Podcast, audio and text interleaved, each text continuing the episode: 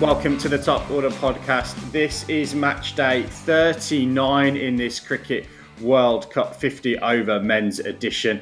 Um, on paper, this looks like a pretty simple game. Bangladesh winning by three wickets with 50 balls to spare.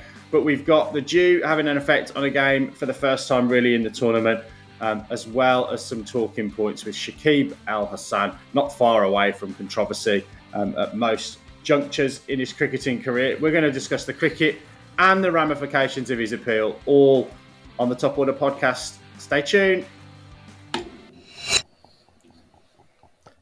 Well, boys, we've just done a very quick, uh, yeah, very very agile planning session prior to this uh, this match day thirty nine. Um, from a cricketing perspective, plenty of plenty of talking points, I guess. Um, uh, Bangladesh, I think, um, choosing uh, to chase because you know they felt that the dew would be a factor here in in Delhi, and, and probably we were saying it's the first time it's really had a, an impact on uh, a game in this tournament so far. But um, Sri Lanka, um, yeah, I guess we'll talk about their batting performance. Uh, Charith Asalanka scoring a, a, pretty decent hundred, but not getting a great deal of help elsewhere, and then Bangladesh uh, chasing things down um, pretty comfortably. Some bowling performances of note as well.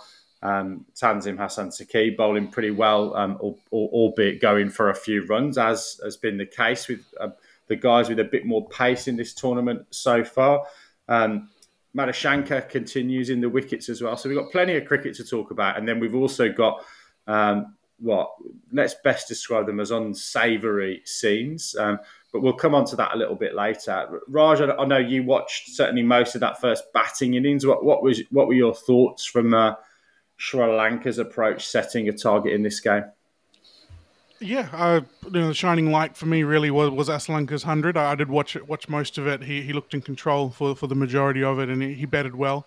Uh, you know, as you said, uh, without much much help, Nissanka and, and Samarawickrama uh, both getting to 40 and then getting out. And so, especially Samarawickrama will be disappointed with how he got out. Uh, I have no doubt that if they had put a partnership together, you know, going towards the you know 100 or past 100 uh, runs, you know, deeper into the innings, they would have posted a score over 300. They were they did a great job to to get there. Um, yeah, I, I thought they I thought they batted well. Baldy, over to you. Baldy's on mute here first time of the of the podcast series. Looks like he can't get himself off mute as well. I can't. It's it's all go. gone horribly, horribly wrong. I went into producer mode because I thought I'll just sit here and listen to you guys uh, talk about the cricket and then debate the ramifications of the spirit of cricket. Look, it was as you say, not enough support from Asalanka in in scoring his hundred. And for Sri Lanka, it's kind of been the story of their tournament, really. They've had one guy maybe have a decent performance with either bat or ball, uh, and then not enough players stand up around them. So either, as you say, Samarawickrama or Asalanka in this case, getting, getting some runs. 279 looked like it was probably below par, Raj. Would you agree on that surface? It looked like a pretty good betting surface, and always, well, not always, but in this case, for the first time, the dew becomes a factor in the bowling innings and, and really advantages that side uh, betting first. Uh, no, batting second. Sorry, I should batting say. second. Yeah, no, yep. look, I actually thought it was an okay score. Um, obviously, I hadn't factored the the dew in there. I think that if that had been played in the same conditions, it would have been uh, a fairly hard chase. Uh, and mm. you hmm. know, Bangladesh didn't make it easy for themselves. Uh, Taskin Ahmed uh, bowled really well without without taking a wicket. He was very hard to hit. Bowled uh, great cross seamers, bowled good change ups, uh, and then obviously bowled with, with good pace. Um, yeah, that's all I really had in that that, that first innings. Uh, before you know, not talking about the elephant in the room. Maybe we cover off Bangladesh's innings first. Uh, anything stand out to you in the uh, Bangladesh chase, Binksy? Yeah, look, I, I guess the, the, the, thing I'd say is we, we've seen, uh, I guess to an extent throughout the course of this tournament, Afghanistan really come to the party and string together a number of really, really good ODI performances. Bangladesh have obviously been in, uh, you know, the, the top 10 nations for a little while longer, but um, I think the way that they were so clinical um, with their chase, they were they, they, were in a bit of trouble early doors. Um, a couple of wickets down inside or just outside the, the first six overs. Um, and, and, then obviously, uh, you know, a really, really good partnership for, from Shanto and Shakib Al Hasan. Um, you know, we'll talk about Shakib a little bit later on with the with the with the incident, but paced his innings really, really well. Uh, it, you know, he, he, is a genuinely world class um, one day international all rounder, and well, probably all rounder across three formats for, for Bangladesh. So I think what, what impressed me was the uh, the clinicality of their, um, if that's a word, that their um, their chase, um, and then yeah, I, I, guess a little bit of a, a little bit of a wobble as well. Um, once Shakib was out, you know they, they lost three or four wickets pretty quickly, but then you know able to get over the line because they'd broken the back of that chase early up and and, and, and did it with nearly ten overs to spare, right? So um, I think it was yeah really really really clinical for them.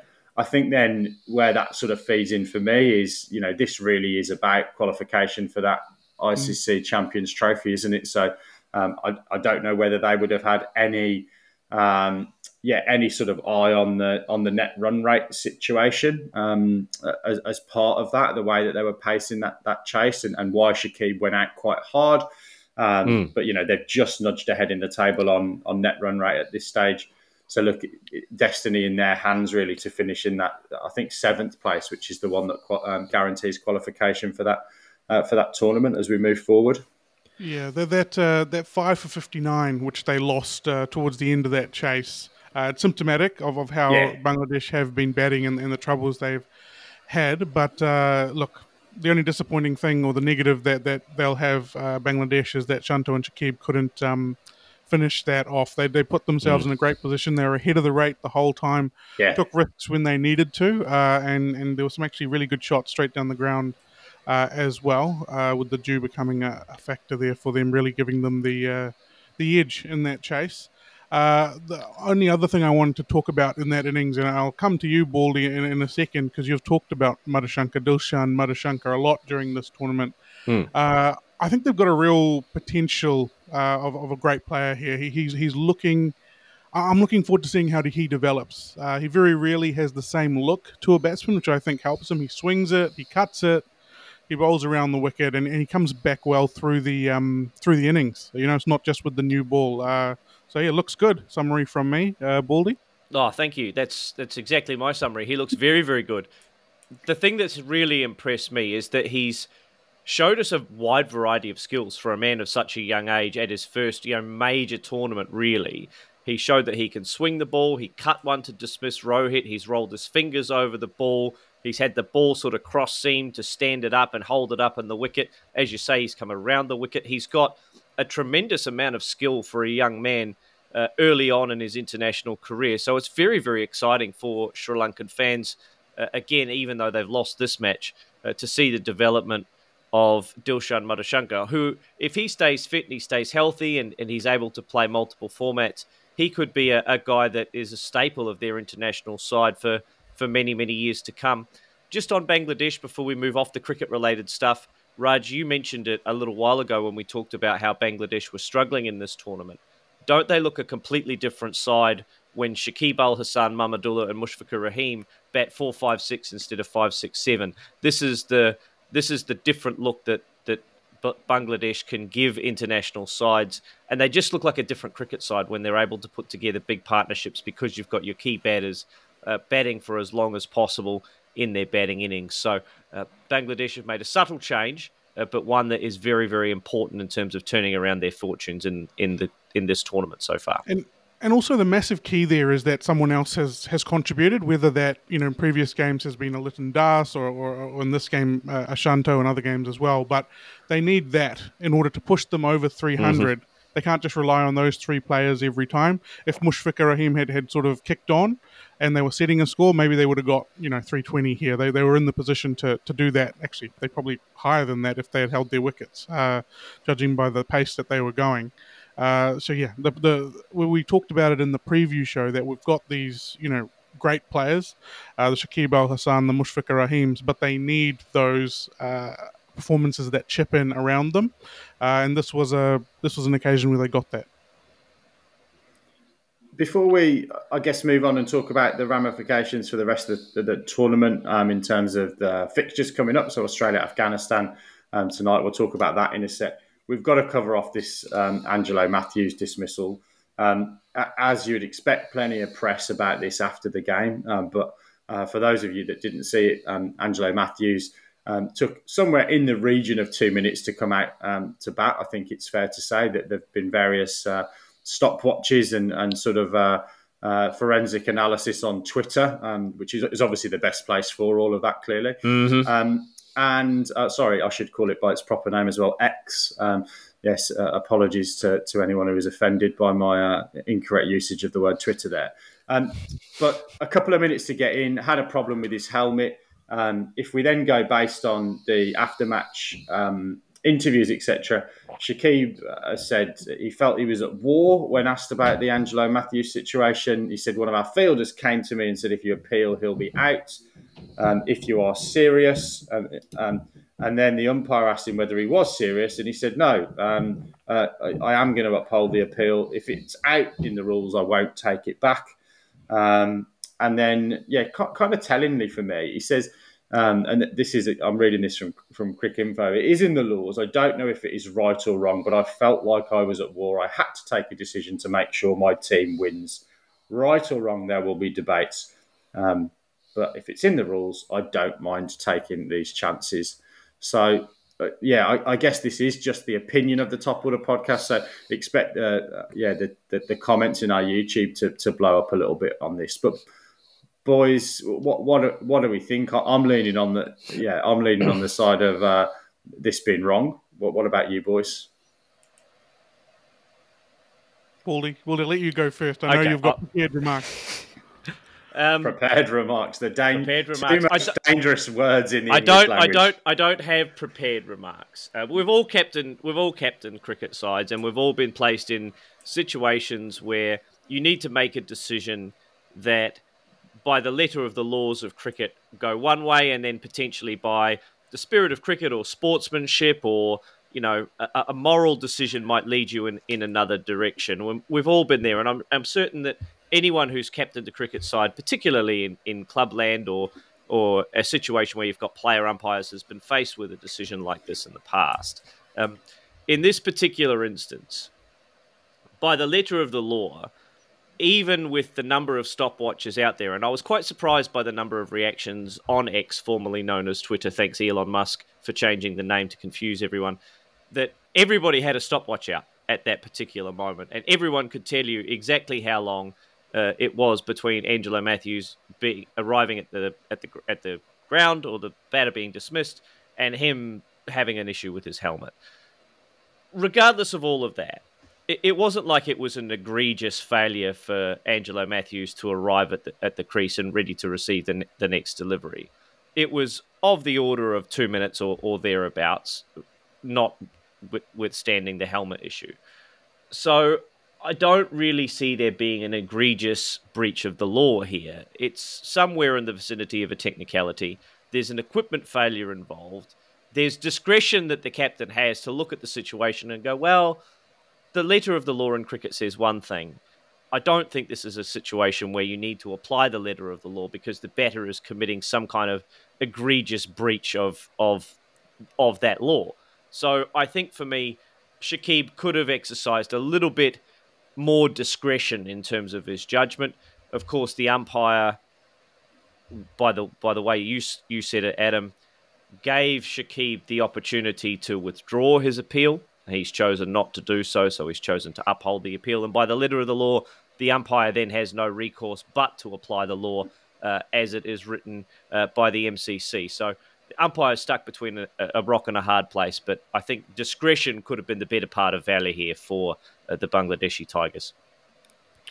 Yeah, completely agree with, with both of your, your sentiments there. I've heard a lot on um, social media of people saying, you know, this is a this is not in the spirit of, of cricket or you know you know going down those lines. I, I don't think that this is a discussion about the spirit of cricket. I think you know there, there is an element of it, but this is actually a discussion of the intention of that rule. Why, why is that rule actually there? Uh, Angelo Mathews wasn't swanning around in the dressing room eating lunch, getting dressed, and took ages to get out into the middle. He got there on time.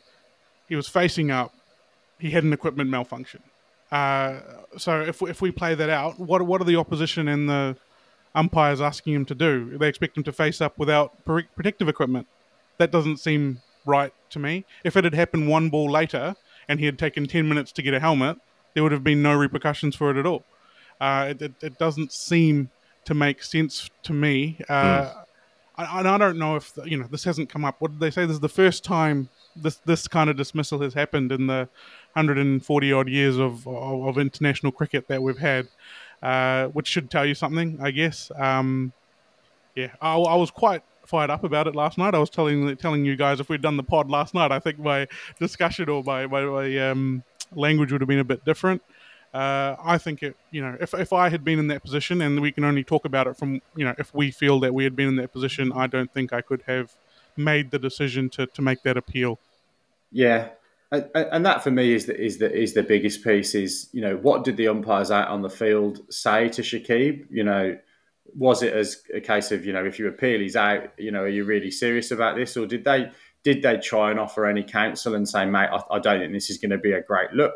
Um, and then similarly, is there no one else in that um, Bangladesh unit that comes up to him and says, "Do you know what, mate? I, I don't think this that this is the right thing. Um, I don't think this is the right thing to do under the under the circumstances." Um, look, I guess that might come out over the course of the next um, few days, but yeah, certainly, um, yeah, puts a, a sour, sour taste a, a, little bit on uh, yeah on on the cricket. Let's move on and talk about tonight, Baldy Um, I'm sure you're going to find a way to play down Australia's chances, but I think if the maths is correct, you've got the ability to actually lose both of your remaining games and still go through to the uh, the semi-final stages. So mm. you've got to be pretty pretty happy with that position going into yeah, going into a game obviously against Afghanistan um, uh, tonight. Your thoughts on yeah thoughts on where Australia are placed, and then maybe let's move on to to the um, the wider piece after that as well. Well, Australia should win this fixture tonight. Afghanistan have been in tremendous form, as we know. They've won, what, four out of their last five games. Australia have won five out of their last five games. They should have Glenn Maxwell back tonight uh, from concussion protocols. They hopefully will have Mitchell Marsh back tonight uh, from his trip to Australia for personal reasons for the passing of his grandfather. So Australia will get some much needed. Um, players back into their squad that you would normally expect to be in the first 11. And that throws up questions around the balance of their team. Uh, does Cameron Green keep his spot? Does Marnus Labuschagne keep his spot? Does Marcus Stoinis keep his spot? So there will be some questions around the balance of the Australian side going into this game. As you say, Australia have got two games to pick up two points. One win will be enough for Australia to secure a spot in the semi finals. Two losses will mean that they'll need other results to go their way to qualify for the semi finals. So there is a lot to play for for Australia, not least of which because we want to see how Mitchell Marsh will perform batting at number four, how uh, how Glenn Maxwell comes back from his concussion. If we see Cameron Green, are we going to see him bowl? So there are lots of questions for Australia to answer leading into what potentially could be a semi final against South Africa. Uh, we've played South Africa a lot in 2023 with some mixed results. We've seen South Africa humbled by India in the last couple of days, so they'll be hurting. There is a lot to play for for Australia in games that we expect Australia to win. And this will be the interesting thing for me is whether or not Australia can be the clinical type of side that we've seen in World Cups past in 99, in 2003, in 2007, where Australia won games that they should have won and won them big, or whether this is an Australian side that has a hiccup and has issues somewhere in the middle of their lineup uh, in these last two games. So I think, despite the fact that we expect Australia, or lots of people expect Australia to win and win well, and I do too, there will be some interesting subplots to the story around how Australia go about their cricket and how clinical they are in dispatching sides that we would expect them to beat nine and a half times out of ten. Just a, a question for you, Baldy, on on on Marnus Labuschagne. Uh, if your side is fully fit, uh, Steve Smith suffering some symptoms of vertigo.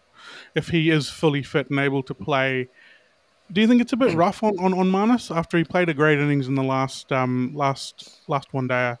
Uh, do you think it's a bit rough on him missing out?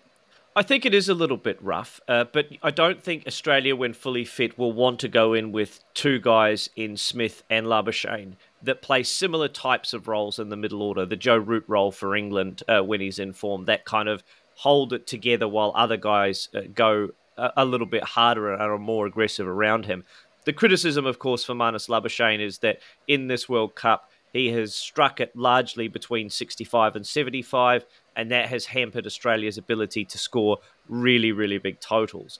I think if Steve Smith were in better form, he's only averaged sort of 28 to 30 in this World Cup. He's only got past 50 once, and I think that was against the Netherlands. If he was in form, this wouldn't be a discussion. Marnus would drop out, and Steve Smith would definitely be the preferred man batting at number three. As it is, I think in, in terms of form, They've both been reasonably similar. Marnus may have a slight edge in terms of form, but reputationally, I think you'd take Smith over Marnus most days of the week and probably twice on Sundays. Um, but Australia, I think, are looking to get the right balance of their side, and they like to play lots of all rounders. They like having Marsh, Stoinis, Maxwell, uh, Travis Head, if you count his little bit of off spin, etc. So I think that's the way that Australia will go. Might be a little bit harsh on Marnus, but he's a guy that can come in and, and do a job for you. Fantastic, Raj. Any closing comments from from you, other than, of course, I guess, yeah, looking forward to the next uh, the next uh, two or three days. We're going to really see it, you know, that that uh, fourth place certainly get itself decided. But yeah, any thoughts from you before we wrap up for the day?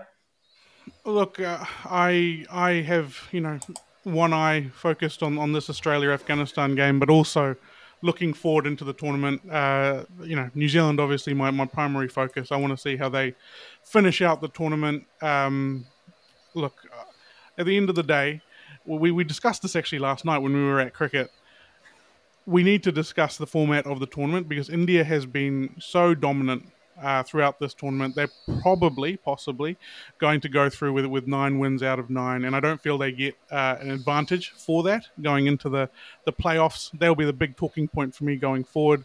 But look, I'm just I'm just looking forward to getting through these round robin games and into these uh, into these playoff games and the final. Absolutely. Well, yeah, I'm sure we'll debate that. I guess specifically if, if India fall at either of the two mm. um, final hurdles. We, we, I'm sure we'll come back to talk about that, and, and uh, no uh, no jeopardy really for, for the other teams. And if India do go through, um, there's certainly an argument that they should receive some advantage. But um, let's see what the cricketing gods think, shall we, over the course of the next uh, uh, the next week or so. We will, of course, be back in your feed to talk Afghanistan, uh, Australia. Then we've got, uh, I think, England, Netherlands coming up before that New Zealand, um, Sri Lanka game. If I've got uh, my order of events correct. Um, and then we will be back as well um, early next week to preview um, the semi finals and final on your regular um, podcast programming. So we'll uh, hopefully get together in a room and, and, record our usual format, make some bold predictions that will turn out to be tremendously wrong, etc., um, leading into the knockout stages of the tournament. But for now, it is um, good morning and good bless from us all here in Auckland. And we'll see you tomorrow on the Top Order podcast World Cup review shows. See you later.